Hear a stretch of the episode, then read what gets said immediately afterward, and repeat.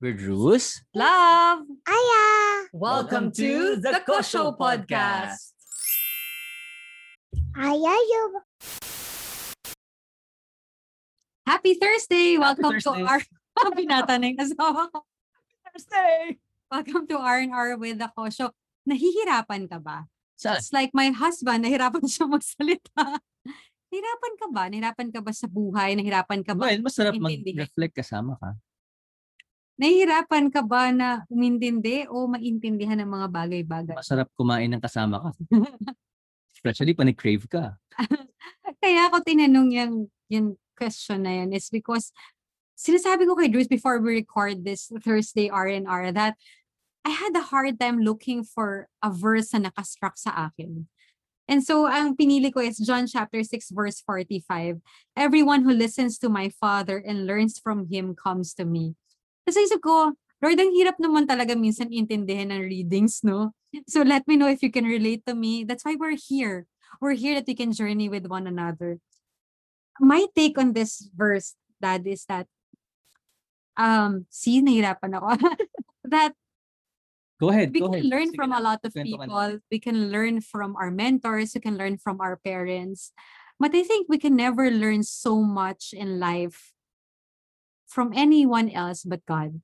When we when we get to experience the goodness of God through other people, when we get to experience His miracles by reading the Word, that a lot of people can save us, but there's no one who can save us to a holy life but Jesus.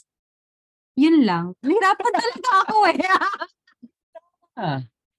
Maganda, maganda, maganda, maganda. Okay. Uh, Alam mo, ang ganda. Uh, again, we are doing this kasi we're doing this daily. Yes. Tapos, you're asking, bakit nga ba lang ginagawa ito? Tapos, honest kami sa sarili namin. O, ano nakuha mo sa reading? Sa'yo, wala. Tapos, ganyan. Nirecord namin siya to to share it with you and so that you can journey with us too. And I love it. Well, it's it's a good it's a good reminder uh, about Jesus Christ, about God the Father. Kino-comfort lang niya ako. Hindi, maganda siya kasi iko-connect ko siya. Kasi sa akin, nahirapan din ako.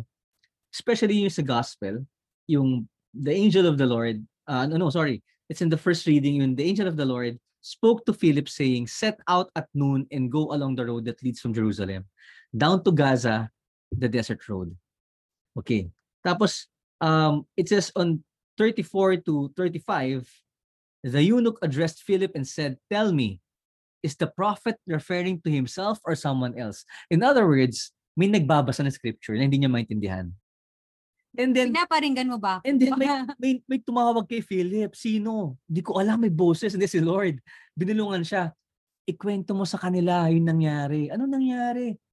Yung nangyari na may Jesus Christ na dumating, pinako, lahat na nangyari. That's the beautiful thing with, if, of that day. Everything is story based from what they experienced directly.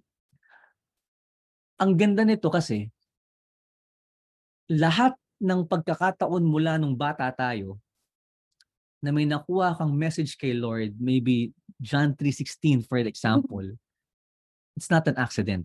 Everything is called a seed planted in you. Amen.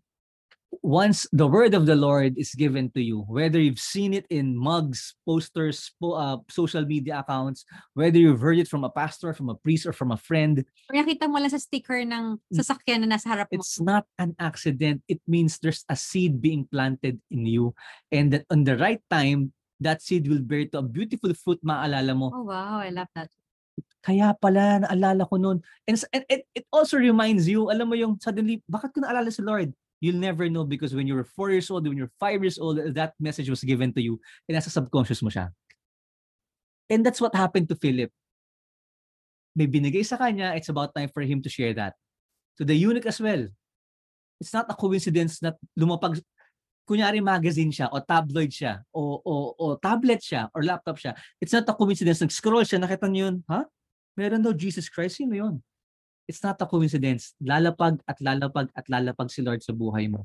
Whether during your challenging times or your abundant times, lalapag at lalapag yan, pansinin mo si Lord. Amen. Pansinin mo si Lord because we're called to to to be loved by Him. And the result is for us to share Him to other people.